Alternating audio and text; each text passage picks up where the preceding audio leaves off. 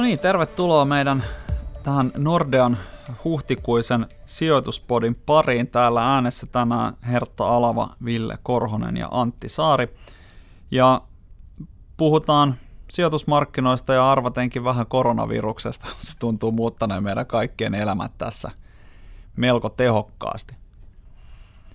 Jos ihan aloitetaan kuitenkin siitä, että mitä markkinoilla on tapahtunut, niin aika hurjaa liikehdintää. Ensin kun nyt tuonne helmikuun puolesta välistä lähti kurssit laskuun, niin sen jälkeen on, on kyllä tullut aika kovalla rytinällä alaspäin ja nyt sitten viimeisimmät liikkeet on kyllä ollut parempaan suuntaan. Ja tässä tietenkin markkinat on nyt sitten yrittänyt hinnoitella ensin maailman nopeinta talouden täydellistä pysähtymistä ja sitten sen jälkeen maailman mittavinta tai maailman historian mittavinta elvytystä ja siinä varmaan ne tärkeimmät syyt sit siihen, että mitä, mitä tässä on tapahtunut. Mutta aloitetaan siitä koronaviruksesta. Nythän viime aikoina on saatu vissiin jonkun verran positiivisiakin uutisia sen, sen suhteen, niin miltä se tilanne nyt sitten näyttää? No tietysti on vaikea sanoa mitään suurella varmuudella, mutta sen verran olisin kuitenkin rohkaistunut näistä viimeaikaista vaikka Italia ja Espanjan kehityksestä, että näyttää, että nämä rajoitukset kyllä toimii, että kun näitä sosiaalisia kontakteja rajoite, rajoitetaan, niin sitten tautitapauksien, uusien tautitapauksien määrä alkaa vaan hiipumaan. Ja se me ollaan niin kuin nyt nähty, ja kuole, kuolleita on tietysti vielä jossain määrin paljon, nekin on vähentynyt, mutta täytyy muistaa, että nehän tulee niin kuin kahden viikon sairastamisen jälkeen nämä kuolleet, eli nekin tavallaan niin kuin varmaan pikkuhiljaa alkaa hiipua. Eli osakemarkkinoiden kannaltahan nyt tässä on merkityksellistä just se, että sit kun saadaan tauti hiipumaan, niin sitten voitaisiin pikkuhiljaa alkaa poistamaan näitä rajoituksia. Ja siinähän varmaan tämä kurssireaktio selittyy kuin aika hyvin, että jos tuossa helmikuussa tuli aika yllättäen se, että tämmöisiä rajoituksia joudutaan Eurooppa ja USAhankin tekemään, niin sitten osakemarkkinat tehokkaasti laski sen 30 prosenttia, mikä on se keskimääräinen lasku yleensä aina taantumassa. Ja nyt sitten kun näyttää, että tämä jäisi kohtuullisen lyhyeksi mahdollisesti, että päästäisiin tässä toukokuussa jo jossain määrin vähän höllentämään, niin sitten ollaan ainakin rauhoituttu ja pikkasen noustu, ei vielä missään nimessä vakuuttavasti, mutta kuitenkin, että odotukset siitä, että meidän tarvitsisi tämmöistä lamaa alkaa hinnoittelemaan, jolloin kurssit tippuisi yli 50 prosenttia, niin se, sitä ei ehkä nyt tarvitse alkaa tämän hetken tiedonvalossa ainakaan tekemään. Eli, mutta sinänsä tämä on ollut jännä, että harvoin mekään tässä, tässä duunissa joudutaan näin tarkkaan seuraamaan jotain sairaus, sa, sairauden kehittymistä ja lukemaan kauhean määrän kaiken maailman lääkäreiden analyysejä ja epidemiologisia tutkimuksia, että sillä tavalla ollut kyllä eri, erittäin hankala ja mielenkiintoinen kevät. Joo, kyllä, ja kyllähän tuo markkinaliikekin on sitten ollut ihan historiallisen raju. Tietysti syystäkin, kun tämä talouden pysähdys on ollut historiallisen nopea, niin kuin tuossa alkuun sanottiin, mutta onhan tässä tämän käänteen aikaansaamisessa ehkä ollut jonkun verran tekemistä myös keskuspankeilla vai mitä? No on varmasti ollut paljonkin, että kyllä keskuspankit pisti niin sanotusti kaasun pohjaan elvytyksen suhteen välittömästi, eli ohjauskorot kohti nollaa, määrällinen elvytys voimakkaasti käyntiin, tuetaan yrityslainamarkkinaa, tuetaan kansainvälistä dollareiden saatavuutta, eli jos se keskuspankeista on kiinni, niin kyllä he ainakin haluaa tota, mahdollisimman vähillä vaurioilla nähdä talouden niin kuin menevän tästä kuopasta ylitse. Että jännä nähdä, miten, miten nopeasti sitten elvytystoimet oikeasti puree ja minkälaisen vauhdin ne antaa päälle siinä kohtaa sitten, kun päästään näitä rajoitustoimia purkamaan. Niin sinänsä kyllä voi hattua nostaa jälleen kerran Fedille, eli silloin kun ne teki ennen sitä varsinaista kokousta, nehän teki kahteen kertaan tämmöiset hätäkoronlaskut, ja silloin ehkä markkinoilla oltiin vähän siellä, että mitä, onko tilanne todellakin näin paha? No nyt ollaan huomattu, että tilanne kyllä on niin paha, eli tota, Fedi oli kyllä kartalla, että mitkä ne vaikutukset talouteen tulee olemaan, jos ei, ei näitä tehdä. Ja sitten sen jälkeen tosiaan alettiin sit valmistelemaan jo näitä lainojen ostoja ja mu- muita paketteja. Eli kyllä siinä on todella mun mielestä hienoa toimintaa ollut keskuspankkeilta, muiltakin kuin Fediltä. Joo, että tämähän on silleen huvittavaa, kun viittasit tuohon markkinoiden reaktioon, niin ainahan kun keskuspankit tekee tällaisia hätäkoronlaskuja, niin ne tulkitaan nimenomaan paniikkireaktioina, mitä ne tietysti onkin. Mutta sitten pitää aina muistaa siinä myöskin se toinen puoli, eli kyllähän ne sitten ennen pitkään myöskin auttaa taloutta. Eli sen takia niitä tehdään, koska sitä taloutta tarvitsee auttaa. No siitä syntyy markkinoilla paniikkireaktio, mutta sitten ennen pitkään ne myöskin auttavat sitä taloutta ihan niin kuin oli tarkoitus, ja se sitten taas jossain määrin jeesaa ja rauhoittaa markkinoita. Tietenkin tässäkin pitkän aikaa mentiin sillä, että oli vähän epäselvää, että kuinka paljon pitää tehdä, että markkinat saadaan rauhoittumaan – Eli tosiaan ne kaksi hätäkorolaskua niin tuli siihen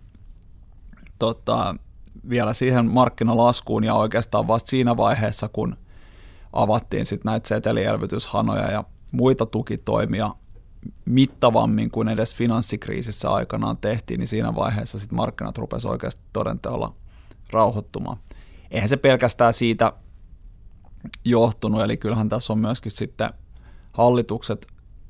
olleet varsinkin nyt Yhdysvalloissa niin aika päättäväisiä tämän, tämän asian suhteen. Euroopassa nyt ehkä odotettaisiin tai toivottaisiin vielä mittavampia elvytystoimia ja varmaan niitäkin tulee. Meillä on vaan valitettavasti tämä poliittinen prosessi pikkusen hitaampi. Yhdysvalloissa jotenkin onnistuttiin löytämään tällainen puolueiden välinen yhteinen sävel, joka on kyllä hyvin harvinainen ja varmasti jos nyt pitäisi arvata, niin kyllä siellä finanssipoliittisella puolella ainakin huhut kertoo, että ollaan lisääkin tekemässä. Ja voi jopa olla, että se presidentti Trumpin infrastruktuuri, investointipaketti, josta hän mouhosi silloin vaalien jälkeen tai voiton puheessaan, niin olisi vihdoin sitten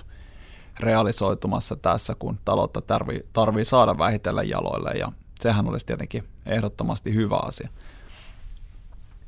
Mutta kyllähän nämä talousnäkymät ylipäätään niin on ihan, ihan hirveän synkät tietenkin tällä hetkellä ja sehän, sehän tässä varmaan se isoin huolenaihe totta kai on, että miten, miten nyt sitten yritykset tästä selviää tämän pakotetun pysähtymisen yli. On, että nythän tällä hetkellä tilanne on niin kuin Euroopassa etupäässä se, että ihmisiä on lomautettu, ei niin kuin irtisanottu. Eli nämä on niin semmoisia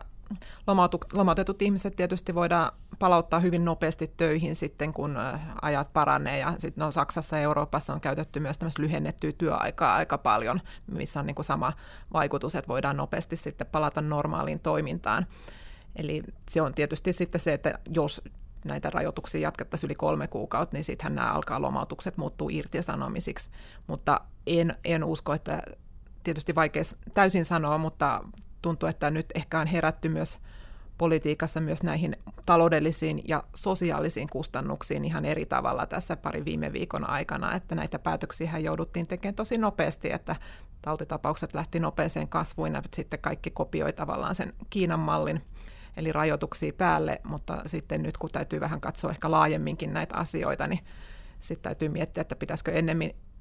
sijoittaa sitten vaikka miljardin näihin testeihin ja jäljittämiseen ja kaikkeen tämän tyyppiseen toimintaan, jolloin yhteiskunta voisi pyöriä kohtuullisen normaalisti ja ne vaikutukset jäisi vähän rajoitetummiksi, että tämmöisiä uusia malleja nyt selvästi kehitetään. Mun mielestä se on ehkä se kaikkein positiivisin tapa, että sitten voitaisiin kuitenkin varmasti välttää näitä suuria kuolinlukuja, mutta sitten toisaalta pystyttäisiin vähentämään näitä taloudellisia ja sosiaalisia ongelmia. Kyllähän se varmaan tulee olemaan sitten ennen pitkää kuitenkin just, just nimenomaan tämä, että eihän me talouttakaan voi ikuisuuksiin pitää pysähtyneenä, että siitä alkaa sitten seurata, seurata just muita, muita ongelmia ja sekin valitettavasti on jossain määrin jopa tappava tauti, että talous on niin kuin hirveän heikossa kunnossa hirveän pitkän aikaa, että sitäkään ei pidä aliarvioida. Ja sen takia just näitä uusia toimia löydetään. Nythän niin kuin ihan historiallisella innolla myöskin pyritään löytämään rokotetta tai toimivia lääkehoitoja tähän. Et jos niitä nyt on satakunta niitä kandidaatteja tällä hetkellä tuolla, niin kyllä tässä aika kovaa vauhtia ollaan menossa. Mitäs tähän vaikuttaa varmaankin sitten myöskin yritysten konkursseihin ja yrityslainamarkkinoilla muutenkin on nähty aika moista liikehdintää.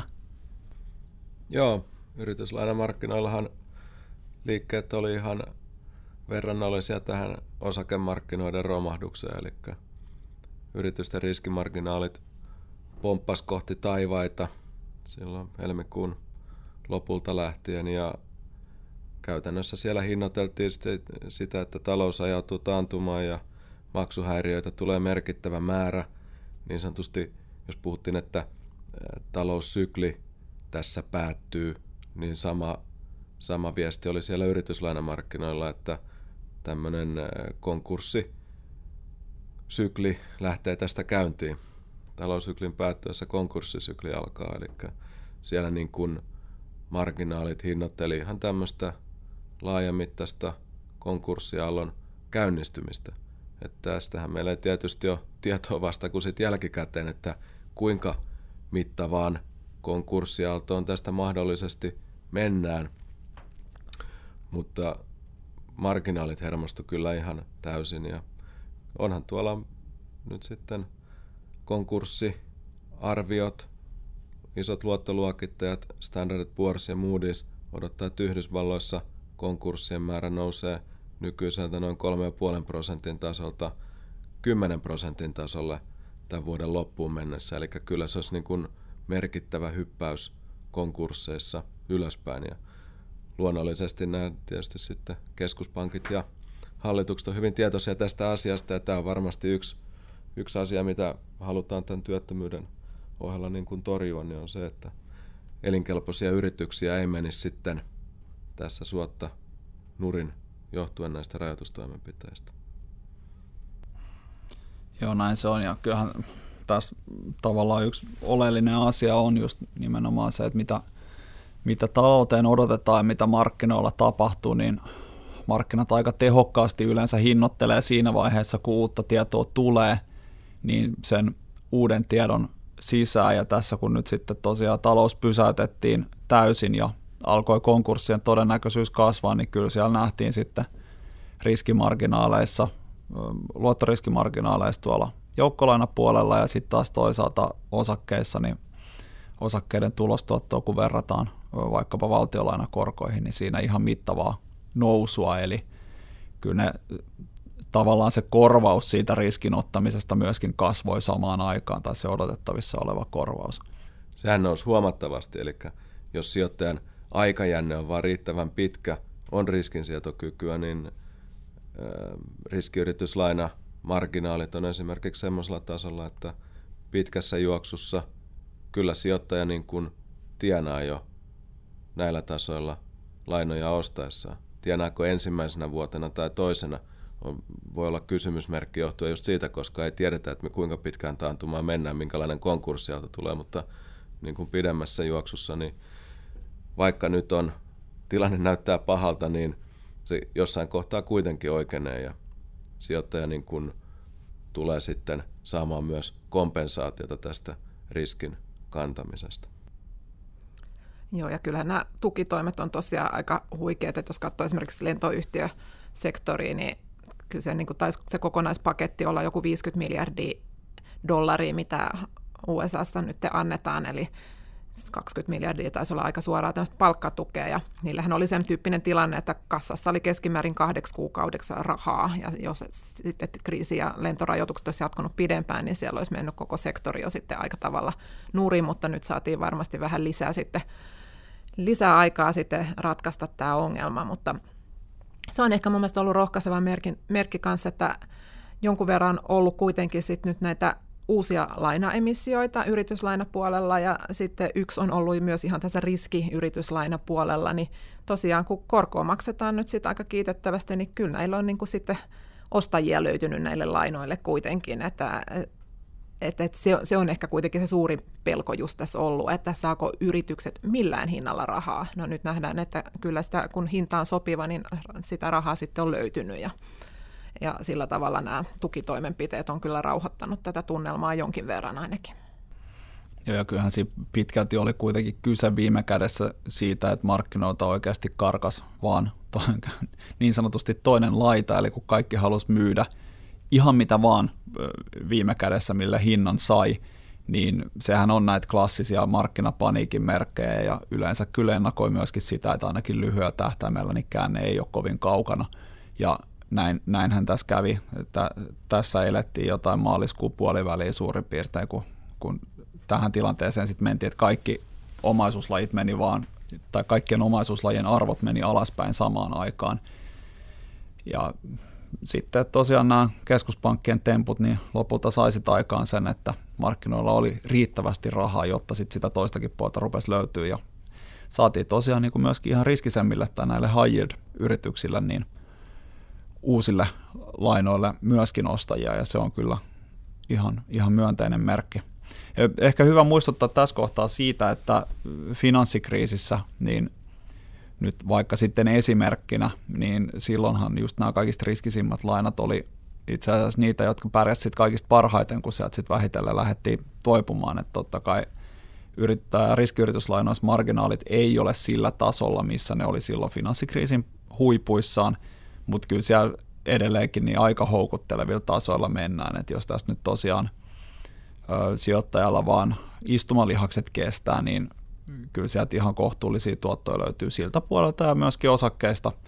tällä hetkellä. Et nythän lyhyellä tähtäimellä meillä on hirveä kasa huolia,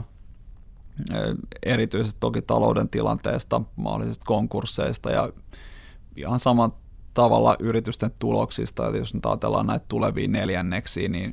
kyllä siellä varmaan pitkää miinusta katellaan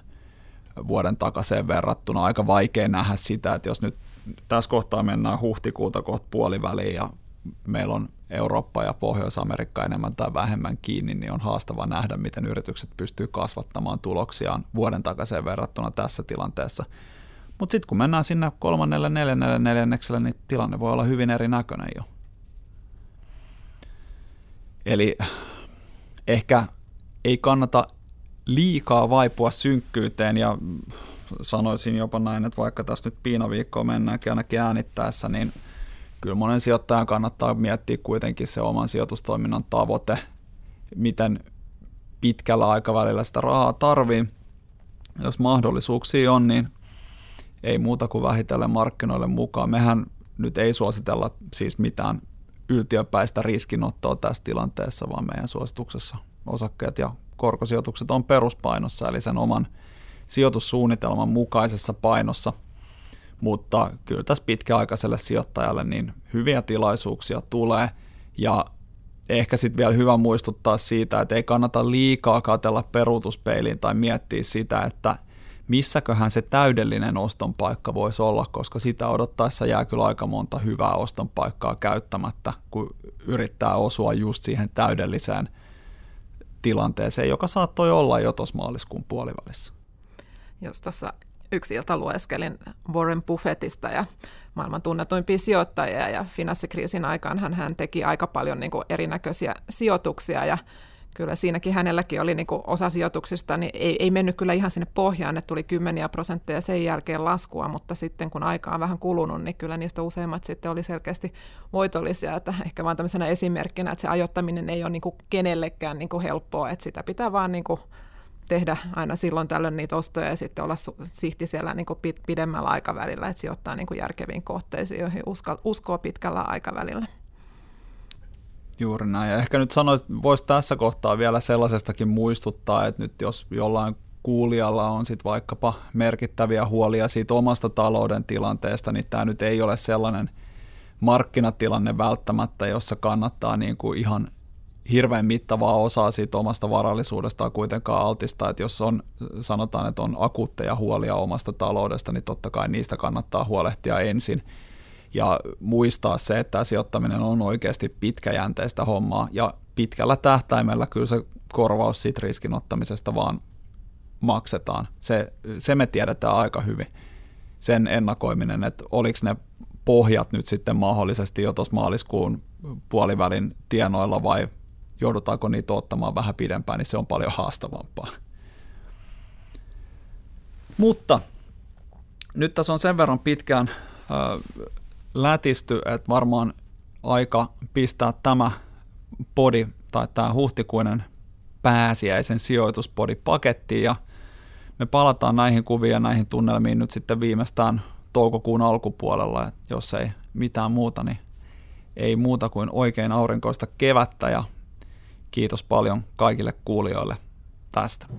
thank you